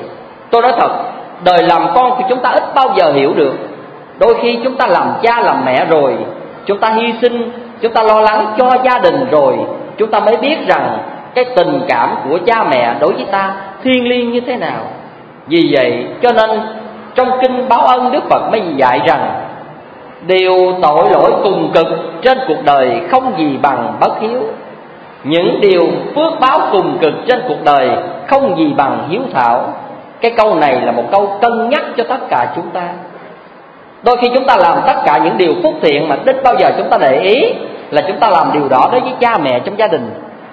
Chúng ta mỗi đêm chúng ta đi tụng kinh, chúng ta có tiền chúng ta đi cúng chùa, chúng ta đi bố thí. Nhưng mà chúng ta không biết rằng nếu điều này chúng ta biết lo cho cha mẹ, thì cái phước báo nó cũng vô cùng lớn chứ không phải là chuyện bình thường. Phật đã từng dạy cho chúng ta, phụ mẫu tại đường như Phật tại thế. Tức là có cha mẹ ở tại nhà thì nó cũng giống như Phật còn ở cuộc đời này vậy thôi như vậy mà chúng ta có thể giúp đỡ một người nghèo nào đó chúng ta đi cúng chùa chúng ta thấy việc đó có phước mà chúng ta mua một cái gì chúng ta chăm sóc cho cha mẹ chúng ta thấy cái đó bổn phận chứ không phải chúng ta làm phước mà chúng ta nghĩ các điều này không có phước đâu sự thật với các vị chúng ta chăm sóc cha mẹ hay chúng ta đi cúng chùa hay chúng ta đi bố thí cho người nghèo tất cả đều tạo phước duyên cho chúng ta cả khi chúng ta đến chùa chúng ta thấy cái chữ phước điền không cái thùng mà để chúng ta bỏ tiền vô, chúng ta cúng cái chữ đó, người ta hay để cái câu gì? Để là tam bảo phước điền, có phải không? Cái đó để nói lên cái phước điền từ sự cúng chùa. Chúng ta có ba cái phước điền lớn trong cuộc đời của chúng ta. Cái phước điền thứ nhất là kỉnh điền. Cái phước điền thứ hai là ân điền. Cái phước điền thứ ba là bi điền. Kỉnh điền là chúng ta đối với tăng bảo với phật pháp đối với chùa chúng ta đem đến cúng dường. Cái phước báo đó chúng ta tạo ra được, cái đó gọi là kính điền. Cái điền thứ hai là ân điền là đối với những cha mẹ, những người thân, những người từng giúp đỡ chúng ta trong cuộc đời để có sự sống, để nên người.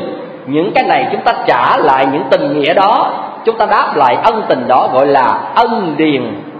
Chúng ta tạo phước báo từ sự trả ân trả nghĩa này, vẫn có phước báo cho chúng ta và cái phước điền thứ ba đó là bi điền, có nghĩa là nhìn thấy một người nghèo khổ, một người hoạn nạn, chúng ta đem ban cho. Nó xuất phát từ lòng thương hại, hay là lòng từ bi của chúng ta.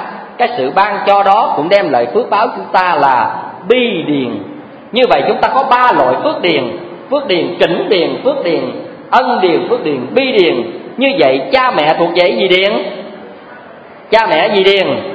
Cha mẹ là ân điền cho nên ở đây chúng ta chăm sóc cho cha mẹ, lo lắng cho cha mẹ để trả hiếu. Cái câu thông thường như vậy, nhưng cái đó vẫn tạo phước báo cho chúng ta. Các vị nên nhớ nha, không phải cúng chùa mới có phước, không phải cho một người hàng xóm bên ngoài nghèo khổ mới có phước, mà hành động chúng ta chăm lo cho cha mẹ vẫn có phước với chúng ta như thường. Nếu chúng ta làm cái gì hết lòng với đạo đức của chúng ta, cho nên đôi khi con người chúng ta dễ mắc lỗi ở chỗ này chúng ta cho một người nghèo chúng ta thấy mình cao quý lắm mình thánh thiện lắm và cho một người ăn mày chúng ta thấy vui lắm bởi vì chúng ta làm việc này chúng ta thấy nó có có phước chúng ta đi cúng chùa chúng ta lại phật chúng ta cúng ở chùa chúng ta thấy vui không vui vì chúng ta nghĩ nó có phước nhưng mà đôi khi chúng ta cầm tiền cho ba má hay là chúng ta tắm gì cho ba má chúng ta không có vui bởi vì chúng ta nghĩ này bổn phận thôi thành ra không có phước có phải không đây là một cái sai lầm lớn nhất trong cuộc đời chúng ta vị nên nhớ nha chúng ta sai lầm lớn nhất trong cuộc đời là chỗ này. Cái đó là cái ân điền là cái phước báo tạo ra trong cuộc đời chúng ta. Từ cái đáp trả ân tình mà ra mà chúng ta không biết. Vì vậy chúng ta hay bị lỗi đạo ở trong gia đình ở cái này. À, cho nên đó tôi nhớ ngày xưa Nguyễn Đình Chiểu ông có nói một cái câu trong một cái đoạn thơ là như vậy. Rằng câu quyết hạn chi tài cúng chùa cúng miễu nào ai chứng lòng? Trong nhà hiếu thảo vốn không? Gọi rằng làm phước phước chồng vào đâu là chỗ này. Tức là rằng câu quý hạn chi tài là cái vấn đề là mình cho vay nặng lãi tất cả mọi thứ. À, mình bóc lột người ta rồi mình lấy đồng tiền đó mình đem đi mình cúng chùa. Tất cả mọi thứ thần thánh nào dám chứng cho chúng ta điều đó. À, cho nên nói rằng rằng câu quý hạn chi tài cúng chùa cúng miễu nào ai chứng lòng? Trong nhà hiếu thảo vốn không gọi rằng làm phước phước chồng vào đâu. Có nghĩa là trong nhà chúng ta đối với cha mẹ đó chúng ta tính từ đồng từ cắt đúng không? Chúng ta không có chăm sóc không có lo lắng chúng ta không chia sẻ. Mà chúng ta gọi là chúng ta đi làm phước là phước nổi gì? À, ở đây chúng ta đi làm với người bên ngoài hay là chúng ta làm với phật trời mà ba mẹ chúng ta chúng ta để đối lã như vậy bệnh tật không quan tâm không chăm sóc rồi chúng ta nói tạo phước cái bước ở đâu ra từ những cái đó. Cho nên ở đây các vị thấy rất rõ một cái điều là không bao giờ có phước báo từ những cái điều mà chúng ta thiếu sót với bộ phận gia đình. Cho nên ở đây tôi thấy có người ở nhà thì không lo, mà tối ngày cứ chạy vô chùa làm công quả. Mà ba mẹ ở nhà đó cần chúng ta chúng ta không làm. Cái này là một sự thiếu sót lớn. Cho nên đôi khi đạo lý của gia đình mà chúng ta lo cho trọn thì chúng ta đến chùa lo, cái đó mới thật lòng chúng ta về mặt đạo đức con người. Mà nếu ở trong gia đình chúng ta lo không trọn, mà chúng ta làm bên ngoài, đôi khi chúng ta làm mặt nổi, đôi khi nó có chút gì đó giả tạo trong cuộc đời của chúng ta. Nên nhớ là như vậy, cái này nó quan trọng lắm về mặt đánh giá đạo đức của một con người. Cho nên ở đây đức phật dạy chúng ta rất rõ, tất cả những hành động chúng ta làm tốt đẹp trong cuộc đời, đối với đấng sanh thành, dẫn đem chúng ta một phước báo vô cùng lớn. Và các vị nên nhớ một người nào có hiếu thảo một người nào biết lo cha mẹ một người nào có đạo đức cuộc đời người đó không bao giờ tệ. Các vị nên nhớ là như vậy. Tất cả những hành động đó đều đem đến phước báo cho ta mà tệ làm sao được? Cho nên ở đây chúng ta thấy chính cái điều đó mà đức phật dạy là điều thiện cùng cực trên cuộc đời không gì bằng hiếu thảo. Ở đây đức phật không bao giờ khuyên chúng ta một chiều. À, chúng ta nên nhớ là như vậy cho nên đức phật nói thêm trong các kinh là nếu trong cuộc đời sinh ra mà chúng ta không gặp được phật, mà chúng ta chỉ phụng dưỡng cho cha mẹ, thì cái hành động đó cũng như cúng dường đức phật còn tại thế. Như vậy thì ở đây nó đã làm cho chúng ta thấy cái gì? Đạo đức của con người trong một nền tảng, trong mối quan hệ vô cùng quan trọng. Mà đôi khi chúng ta không để ý là chúng ta không biết được điều này cho nên ở đây những lời Phật dạy, những lời tổ dạy, tất cả mọi câu đều cân nhắc cho chúng ta để chúng ta bớt đi lỗi lầm. Vì vậy ở đây chúng ta phụng dưỡng, chúng ta chăm sóc, mà chúng ta đôi khi còn chưa trả hết ân sanh thành dưỡng dục, thì huống chi là chúng ta bất hiếu. Cho nên trong kinh đại báo ân cũng nói thêm một câu rằng, dầu vai trái cộng cha, dầu vai phải cộng mẹ đi tròn hết dòng núi tu di, trăm ngàn kiếp cũng chưa trả hết ân này. Tất cả những câu đó là nhằm đánh thức lương tâm của chúng ta. Bây giờ trả còn không hết, mà lại có những người bất hiếu. Các vị thấy vừa rồi tôi nói thật với các vị, đọc một cái bài báo trên mạng, tôi thấy một cái điều vô cùng nguy hiểm. Cái câu chuyện này ở hà nội mà nếu ở dưới đây các vị để ý, các vị đều biết. Anh này anh ăn chơi từ nhỏ tới lớn cha mẹ mới nghĩ rằng nó ăn chơi quậy phá quá đi cho nên bây giờ cưới vợ cho nó đem về á thì chắc là nó hết quậy phá nhưng mà sự thật với các vị dẫn chứng nào thật nấy cưới vợ cho anh ta về anh ta cũng vẫn vô trách nhiệm rồi anh ta cũng chẳng làm ăn gì mà anh ta cứ đòi gia đình cha mẹ cung phụng hoài như vậy thì anh ta sắm xe cho anh ta bao nhiêu chiếc anh ta đều bán tiền bạc đưa cho anh ta làm ăn anh ta đều ăn chơi hết một hôm đó anh ta mới hết tiền, anh ta thiếu nợ, anh ta mới về xin với cha mẹ. Anh ta xin 30 triệu để mua chiếc xe. Thì bây giờ ông bà đã lo cho anh ta quá nhiều rồi. Cho nên bây giờ ông bà không cho. Cha của anh ta mới đuổi anh ta ra ngoài, mày về nhà mày đi. Tao lo cho mày nhiều lắm rồi, bây giờ mày lớn lên, mày không có làm ăn được gì hết trơn trọi á, mà mày báo tao hoài như vậy. Thì tưởng nói như vậy xong rồi anh ta đi ra thôi. Các vị biết, anh ta hận cha mẹ anh ta. Anh ta về nhà anh ta xách cái dao chạy qua thì khi lúc đó buổi tối, anh ta canh lúc mà cha mẹ vào phòng ngủ á, anh ta leo rào vô, đứng ở bên ngoài cửa, anh ta đợi. Tối rồi, người cha mới mở cửa đi ra bên ngoài. Đi vệ sinh hay là đi ra ngoài, có việc gì đó, các vị biết không? Dòng thứ dao mà anh ta xả cha liên tục như vậy, chết nằm tại chỗ. Mẹ anh ta vừa ở trong nghe tiếng kêu la như vậy, chạy ra tính đỡ. Thì thấy con mình như vậy, mới chạy vô cứu chồng. Thì anh ta xả luôn bà mẹ chết tại đó cái này các vị thấy khi đọc đến cái đó, tôi nói thật sự, thần kinh mình muốn căng luôn các vị. Đầu mình muốn vỡ luôn. Anh ta công nhận là một con người không hiểu gì cả. Cả một cuộc đời anh ta báo cha, báo mẹ rồi, mà đến ngày hôm nay nói thật, anh ta gian sinh mà cha mẹ không cho, thì anh ta cũng nghĩ rằng bao nhiêu năm cha mẹ đã cho và nuôi mình như thế nào. Mà lương tâm con người đâu, không nghĩ được tới cái đó nữa mà bây giờ chỉ một lần không cung phụng cho anh ta, theo như nguyện vọng là anh ta xả chết liền. Như vậy ở đây tôi nói thật sự, cái này tòa kiểu án mà tử hình tám lần quay trở lại còn chưa có thỏa đáng nữa. Xin thưa các vị như vậy, tôi mới nói rằng con người chúng ta mắc lỗi chỗ này. Cái lỗi mà các vị nên nhớ để ý trong cuộc đời. Chúng ta mượn tiền của một người bạn, chúng ta mượn lần nào nó cũng cho nhưng nếu một lần chúng ta không được bạn cho mượn, thì chúng ta cảm thấy gì? Chúng ta hận bạn mình. Đây là một lỗi lớn của chúng ta. Tôi mới nói để các vị suy nghĩ. Bao nhiêu lần chúng ta mượn bạn đều cho mà một lần chúng ta mượn bạn không cho, thì chúng ta phải nghĩ lại, ân tình bạn đã cho chúng ta bao nhiêu lần, sao chúng ta không nhớ? Như vậy, một lần không cho thì cái chuyện đó không cho thì thôi. Nhưng mà người chúng ta lạ kỳ cho mượn thì lúc nào cũng được, mà một lần không cho lại ôm hận, trả thù người ta, hãm hại người ta. Đạo đức con người ngay chỗ này nguy hiểm lắm. Chúng ta phải nhớ, cho nên có những chuyện lâm dấp, lương tâm con người phải trỗi dậy để suy nghĩ. Giống như cái chuyện của anh ta vừa rồi, mấy mươi năm anh ta được cha mẹ nuôi, dạy dỗ lớn con hay là cung phụng cho anh ta như vậy, bây giờ anh ta mượn ba chục triệu cha mẹ không cho mà cả đời này không cho. Anh ta mà đội ơn như vậy còn chưa thấy hết. Chứ đừng nói là một hành động vô nghĩa, vô nghì vô đạo lý như vậy.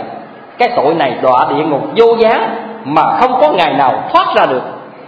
Trong năm tội vô giá nó có giết cha, giết mẹ, giết a la hán làm thân phật chảy máu, phá hòa hiệp tăng.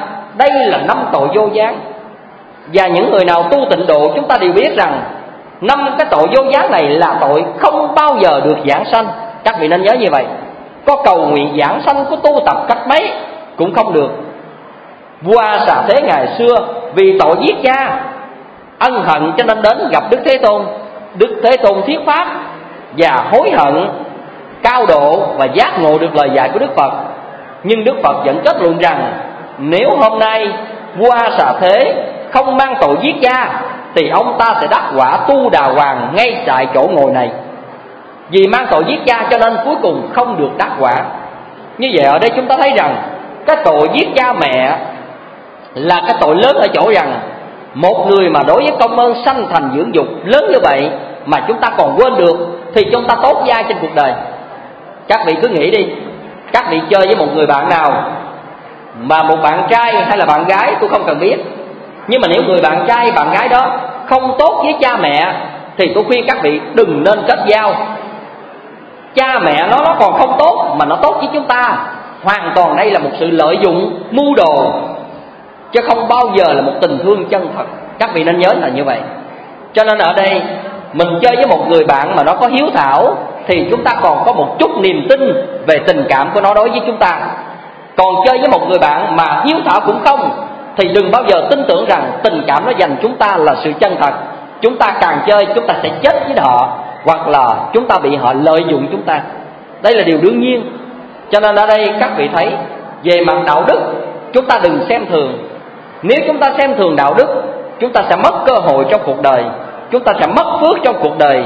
Chúng ta gây một tội lớn.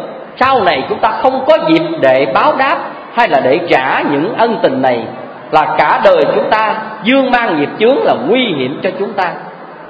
Cho nên cổ nhân từng dạy chúng ta một câu như thế này. Hiếu đạo sanh ra con hiếu đạo, bất hiếu nào con có khác gì? Xem thử trước thềm mưa nhỏ giọt giọt sau giọt trước có sai gì là ở chỗ này?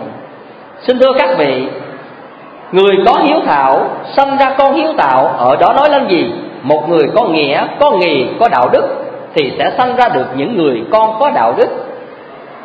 Đây là để khuyên chúng ta rằng chúng ta nên hiếu thảo, sống có đạo đức, có tư cách đối với những người cha, người mẹ của mình đi trước. Đó là cái phúc báo cho mình. Và vì vậy, những đứa con mình, nó dựa vào những cái đạo đức của mình đó, nó sẽ sống tốt đẹp hơn. Bất hiếu nào con có khác gì? Tức là nếu chúng ta bất hiếu, thì người con nó sẽ học được những cái bất hiếu của chúng ta à, và nó sẽ làm tất cả những gì giống như chúng ta từng làm với cha với mẹ của nó như của của ta như vậy đó. Bất hiếu nào con có các gì xem thử trước thềm mưa giỏ nhọt giọt sau giọt trước có sai gì là ở chỗ này? Tất cả những gì những người trước làm là người sau nó bắt trước y như vậy. Các vị không tin tôi các vị thử đi. À trong cái cuộc đời giáo dục đạo đức vô cùng quan trọng tôi nhớ cái câu chuyện này, tôi có kể đâu đó trong những bài giảng về vu lan. Tôi có kể câu chuyện về người cha đóng xe đó, các vị có nhớ câu chuyện này không? Tôi kể câu chuyện về người cha đóng xe. Đó là một bài học hay cho chúng ta. Một kinh nghiệm lớn cho cuộc đời mà người xưa đã để lại cho chúng ta. Tôi xin kể câu chuyện này như một sự tóm tắt trong bài chia sẻ với tất cả các vị trong buổi giảng tối đêm nay. Câu chuyện đóng xe nó kể là như vậy.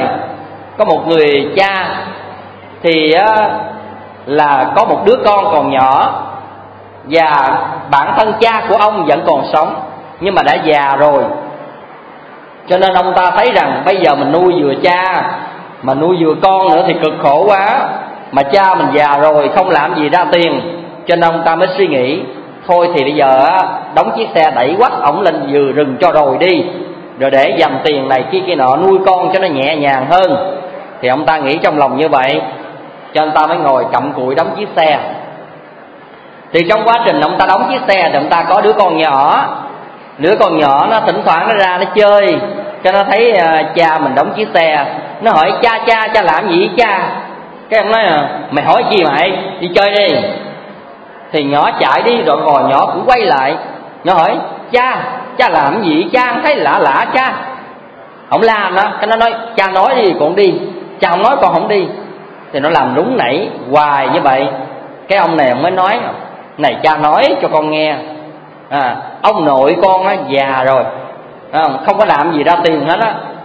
Mà bây giờ nếu để như vậy á là phần ăn này chia bớt đi con không có được đầy đủ. Cho nên ý cha đó là cha muốn đóng chiếc xe này để cha đẩy ông nội con lên rừng. À, rồi tất cả những cái việc còn lại sau này cha lo cho con được đầy đủ hơn. Thì con nó nghe nói nó cũng vô tư thôi nói cha à, cái việc đó như vậy nhưng mà con thấy chiếc xe này đẹp lắm đó cha. À, như vậy mai mốt cha đẩy ông nội lên rừng. Cha nhớ mang chiếc xe về cho con nghe cha.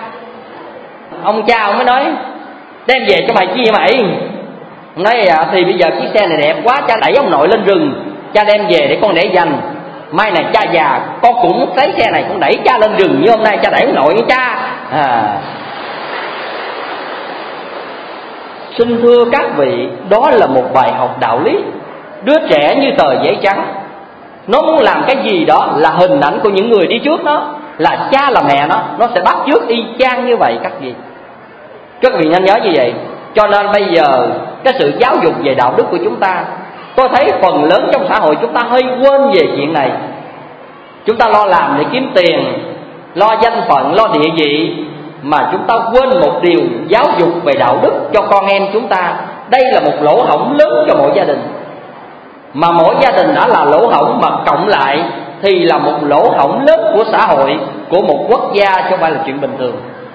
Chúng ta đừng nghĩ rằng giáo dục đạo đức nó không tạo ra tiền cho con mà đi làm kinh tế để tạo ra tiền.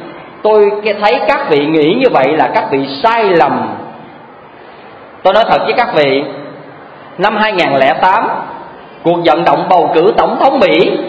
Tôi có đọc được một bài phát biểu của Obama. Cái ngày ông lên nhậm chức tổng thống, ông đọc một bài phát biểu rất dài. Trong đó tôi nhớ một câu. Một câu này tôi muốn nói đến với tất cả các vị, là một lời cảnh báo với tất cả chúng ta. Ông nói câu trong đó là, nước mỹ sẽ không cường thịnh lâu dài nếu chỉ thiên về sự giàu có. Đây là câu nói của một con người có tầm nhìn rất là xa, rất là thấu đáo nếu tất cả mọi người ở nước mỹ chỉ nghĩ về kinh tế tiền bạc giàu có, mà không lo văn hóa, đạo đức, giải dỗ về đạo lý trong quần chúng, thì những người vô đạo đức, những người ăn chơi này, nó phá tan nát nước mỹ. Tất cả những người này chỉ một bề kiếm tiền, một bề ăn chơi, một bề tiêu thụ, mà không bao giờ ý thức được đạo đức, văn hóa là gì. Như vậy ở đây người ta là một đất nước phát triển. Người ta nói lên câu đó, chúng ta phải giật mình suy nghĩ lại nếu một gia đình của chúng ta chúng ta hàng ngày chúng ta lo kiếm tiền để nuôi con, mà chúng ta quên dạy con về đạo lý, hiếu thảo đạo đức, thì mai này tiền chất cao như núi. Cũng vì những đứa con này, nó mất dạy, nó hư thân, nó phá tan nát gia đình chúng ta. Các vị phải để ý như vậy. Cho nên dạy con về đạo lý gia đình, đó là cách bảo vệ hạnh phúc cho mỗi gia đình. Bảo vệ nguồn tài sản quý báu lớn nhất của tất cả chúng ta chúng ta để lại tiền nhiều cho con, không bằng chúng ta để lại một cái đạo đức cho con. Đây là cái câu người xưa đã từng nói. Để lại tiền nhiều. Các vị làm tôi giật mình. Bởi vì các vị để tiền nhiều lại cho con mà không để đạo đức, thì con nó sẽ chia năm, sẽ bảy, nó sẽ thù nghịch, nó sẽ đấm đá, nó sẽ thù nhau để nó tranh giành những quyền lợi đó nếu chúng ta cứ một bề để tiền không khéo, nó là cái quả mai này của dòng họ chúng ta. Những đứa con chúng ta sau này trở nên thù nhau cả, quay lưng về với nhau, không còn yêu thương, không còn bảo vệ với nhau nữa từ những đồng tiền vô tri đó mà ra. Còn nếu chúng ta để lại cho con cả một gia tài đạo đức, thì chính đạo đức đó giúp cho con nó biết yêu thương hòa hợp đoàn kết để xây dựng tình quyết thống của một gia đình và chính vì chỗ đó, nó sẽ tồn tại lâu dài và nó giữ gìn được một cái truyền thống đạo đức quý báu. Ở đây tất cả chúng ta phải thấy, cái nào là cái gốc, cái nào là cái ngọn. Nếu để con chúng ta hư rồi mà chúng ta mới dạy nó là điều khó vô cùng. Cây tre còn non mà không uống, đến già làm sao uống được? Cho nên người xưa từng dạy chúng ta một câu phải nên nhớ, dạy con thì sao? Dạy con từ thở, còn còn thơ, còn dạy gì đó. Rồi, cái này để mấy ông dạy đi.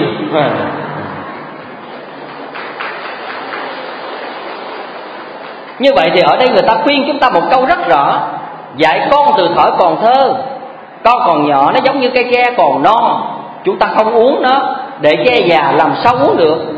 Các vị nên nhớ vậy. Cho nên tôi mới nói rằng con cái từ thợ bé, các vị nên dẫn đi chùa. Những ngày vu lan như thế này, nên dẫn con đi chùa, để con biết được đạo đức hiếu thảo tội phước từ thở nhỏ. Mai này 10 15 tuổi, hạt giống này nó đã có ở trong lòng.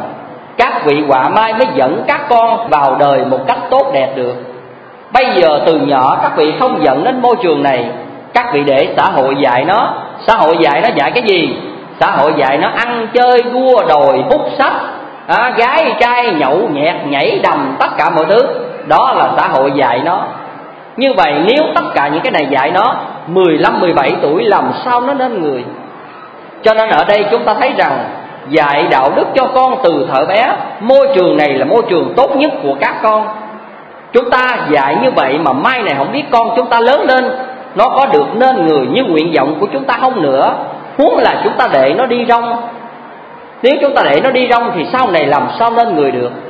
Các vị có thấy một cái cây nào mọc quang Mà nó trở thành mai này, chúng ta thấy nó trở thành cái bonsai để đem lễ lên bàn này chưng không? Có không? Muốn trở thành cây bonsai chúng ta phải làm gì? Nghệ nhân phải uống cây bonsai nhiều ngày tháng Mà không biết nó có nên hình nên dốc Để mà chúng ta để lên bàn trưng hay không nữa. Còn một cái đứa con cũng vậy Dạy dỗ từ nhỏ. Không biết lớn lên nó có trở nên cái người như nguyện vọng chúng ta hay không? Huống gì là thả rong nó như vậy? Cho nên các vị phải thấy được rằng, Giáo dục đạo đức cho con Để biết hiếu thảo, Để biết hiền ngoan, Đó là phúc đức cho mỗi gia đình. Cho nên người xưa từng nói, Người trồng cây hạnh người chơi, Tôi trồng cây đức để đời cho con là chỗ này. Vì vậy hành động tốt của người cha, người mẹ phía trước, Sự dạy dỗ là trách vụ của mỗi người, làm cha, làm mẹ của chúng ta.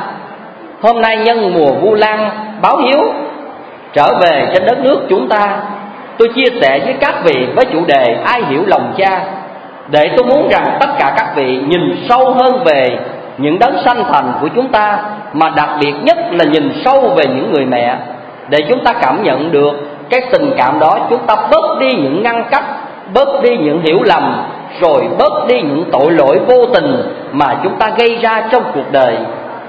Hôm nay Ngài Vu Lan báo hiếu, Nếu một ai trong chúng ta có những sai lầm vô tình, Thì chúng ta nên sám hối trước Phật. Và hôm nay chúng ta về nên thành khẩn Với đấng sanh thành của mình Về những lỗi lầm ที่ chúng ta đang có. Nhưng nếu chẳng may chúng ta trong cuộc đời, Cha mẹ đã qua đời, Thì chúng ta nên ân hận trước Đức Phật. Và cầu nguyện một cách thành tâm Cho đấng sanh thành chúng ta đã qua đời, Được vãng sanh vào cảnh giới an lành, thì ít nhiều chúng ta cũng đỡ đi mặc cảm tội lỗi trong cuộc đời của mình. Và đồng thời lấy kinh nghiệm trong cuộc đời chúng ta, hãy dạy con chúng ta nâng người từng ly từng tí, đừng rơi vào trong những sai lầm đáng tiếc mà chúng ta đã từng gây ra với đấng sanh thành của mình để thế hệ tương lai là một thế hệ có đạo đức, có trí tuệ, là một giường cột trong xã hội để gia đình và xã hội chúng ta được phát triển bền vững dài lâu. A di đà phật. Và lời cuối cùng của chúng tôi chúng tôi xin được chân thành tri ân tất cả các vị đã dành thời giờ quý báu lắng nghe trong buổi nói chuyện này. Chúc các vị một mùa vu lan, an vui hạnh phúc, vuông tròn hiếu sự. A di đà phật.